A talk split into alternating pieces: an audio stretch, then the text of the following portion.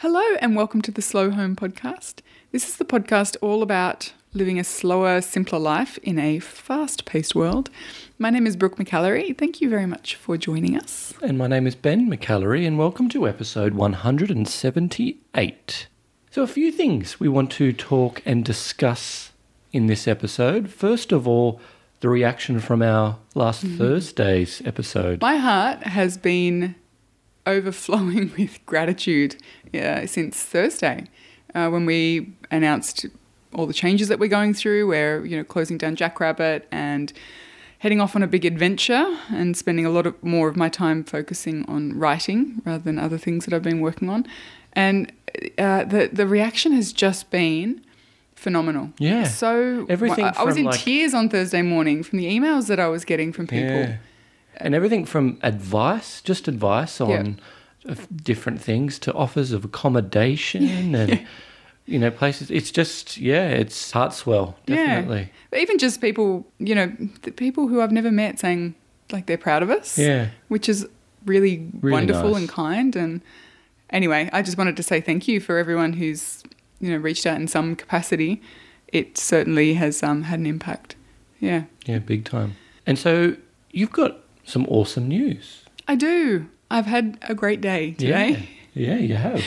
I went and picked up the first copy of my second book, Slow, which I did speak about on Thursday's episode and went through all the uh, confusing rigmarole of release dates across the world. But I actually have in my hands A physical copy. a physical copy, the first physical copy of my book. And I cried again on Friday today Yeah, yeah. because it was just incredibly overwhelming. Like like I said in my um, Instagram post where I wrote about it, there's a lot of me on these pages, Mm. and I am equally parts very excited to share them and and quite nervous to share them too. So Yeah. I'm really looking forward to, to getting her out in the world. But uh, everyone's responses to the book and the pre-ordering has been phenomenal. Thank you to everyone who has who is able to and who has pre-ordered. Obviously, if you're in the states, it's not available to pre-order yet.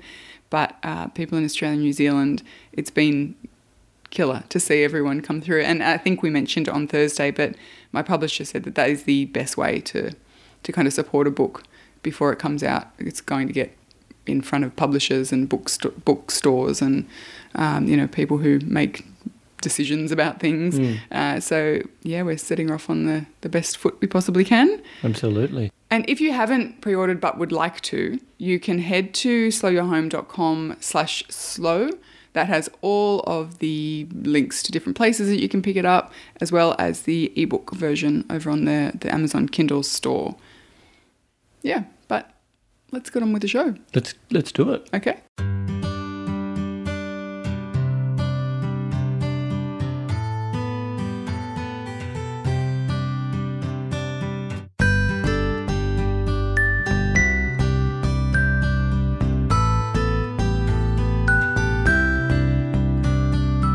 So this is a one-off Monday episode. We've we do these occasionally. We've had some great feedback on our monthly themed episodes, like the Plastic Free July, like the meditation. But this is just a one-off. Yeah, and I think that our whole aim with these Monday shows was sometimes to give you an action, mm-hmm. something really practical and tangible that you could walk away from the episode and go and do.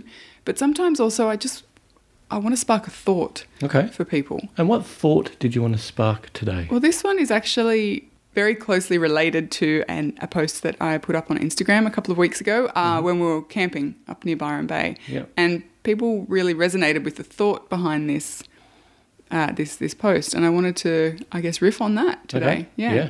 So I'm going to read it. Yep. Uh, if you're listening with your kids, there is one swear word in this this little caption. Just wanted to give you a heads up. It's nothing terrible, but on this particularly spectacular winter's day in Byron, I could have sat on the sand watching from a distance as my kids and husband splashed in the surf. I could have worried about my pasty legs, or my soft tummy, my lack of swimming costume. A few years ago, hell, one year ago, I would have done exactly that. But on this particularly spectacular winter's day in Byron, I stripped down to my undies and t shirt, ran down the warm sand, and dove into the surf. I swam, I jumped, I played, and I couldn't give two glittery shits about my legs or my tummy or my swimmers. And on this particularly spectacular winter's day in Byron, I was rewarded a thousandfold by the laughter of my kids, the salt on my skin, and the pot of dolphins that emerged from the surf not 10 metres away from us. It was a damn good day. It was a damn good day. It was. Yeah. So, what sort of reaction have you got from it? Uh, very positive. I've had quite a few people ask me how, like, how do you get to that point Mm. of embracing the now, embracing the imperfect beauty of the moment. Mm. I've got Um, to say, just briefly though, that it sounds the the post is like a poem. Does it? Yeah, Is it? Yeah, it's just really, it's a really nice, well written piece. Oh, so first of all, thank you for that. Thank you for that. um, but I think more than anything, I guess what that has to do specifically with slow living is the understanding that there is no such thing as perfect. You know, we could wait until everything was aligned and then then we go and we we enjoy life we you know we embrace it. But i think the shift that i've made over the last few years is embrace it now. Now in its all its imperfections. There is not a perfect moment for anything you know and i think with the conversation that we had on thursday where we spoke about our decision to go traveling next year we could have convinced ourselves very easily that that is not the right time to do it uh, and i could have convinced myself very easily that that day was not the right day to take off my shorts and run down you know run down the, the sand and jump in the water but the reality is when you do it you're embracing the moment and all the other stuff stops mattering. And I, I am hesitant to call it bravery or courage because it's not. Like, there is nothing on the line here other than, you know, our ego. No one else cares. Like, literally, no one else cares what you're wearing on the beach. Yeah. it's not a big deal. Um, but it does take that moment, that one second, that one decision after which everything else changes. Yeah. And I think that that's where so many of the positive changes that people are looking to make when they slow down can come from, just from one decision to just embrace the moment. So, what what advice do you have for people to be able to? I guess it's pulling themselves out of the moment and looking at it at that decision on a bigger, larger scale. So I actually sat on the beach when I was saying to myself, "Do I go swimming? Don't I? And what about my legs? What about my undies? Yeah. Blah blah blah." And I actually went forward. I went to the end of my life Mm. very quickly. It wasn't like a deep, mm, you know, deep meditation on it, but I, I thought about being an old lady and looking back on the person I was Mm. and had been throughout my life. And did I want to to see me being the woman who sat on the beach while her kids played in the water, or did I want to be the woman in the water with her kids? Yeah. And that was it. That's all I needed because I knew the answer straight away. I wanted to be the mum who played with her kids. I wanted to be the mum who was covered in sand because she made a huge sandcastle with them. I wanted to be the mum who couldn't care less about what she was wearing. And that made it really easy. Yeah. That decision I really easy. I love thinking about that, like when you're older, because if if we are blessed to be able to live a long life Mm. and, and be in uh, our older twilight years, we're going to have a lot of time to reflect. exactly. And you know what? I want to reflect on how like Yeah. how amazing it was, not how many regrets I have. Yeah, exactly. And it, it really is just the simplest way of snapping things into perspective. And again, you and I have spoken about that at length Mm. privately about next year. Do we want to be the people who look back and go, man, that would have been great? Or do we want to look back and be filled with memories of the things that were great? So I think for anyone who did ask me for advice on how to become that person who does, to a certain extent, not care, Mm. that's how Yeah. you just pull yourself way back out of the moment, like out of your head, out of the overanalyzing, out of the worries, out of the particularly the small worries, uh, into this sort of fifty thousand foot view of your life. Mm.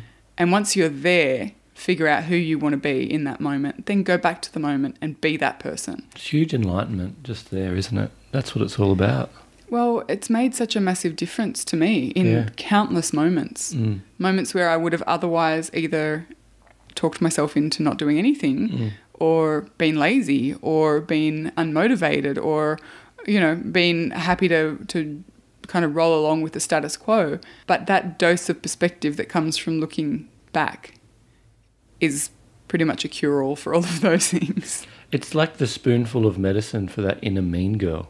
Yeah, essentially. Exactly. And you've spoken about that before. the absolutely. Being a mean girl, and it's it's a slap in the face. Well, it just sticks her in a box. Yeah. Okay, yeah, you might still be there knocking away about my legs. I don't actually care.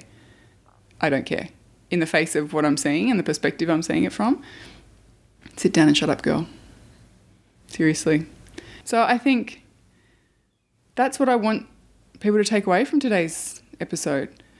Just allow yourself the space to think in terms of these bigger perspectives, these wider perspectives, when you feel yourself kind of torn between what you want to be doing and what you're worried about doing. And allow that that eulogy life, I guess, to guide you. Thanks for the chat, Brooke. Oh, you're welcome, Ben. Thank you.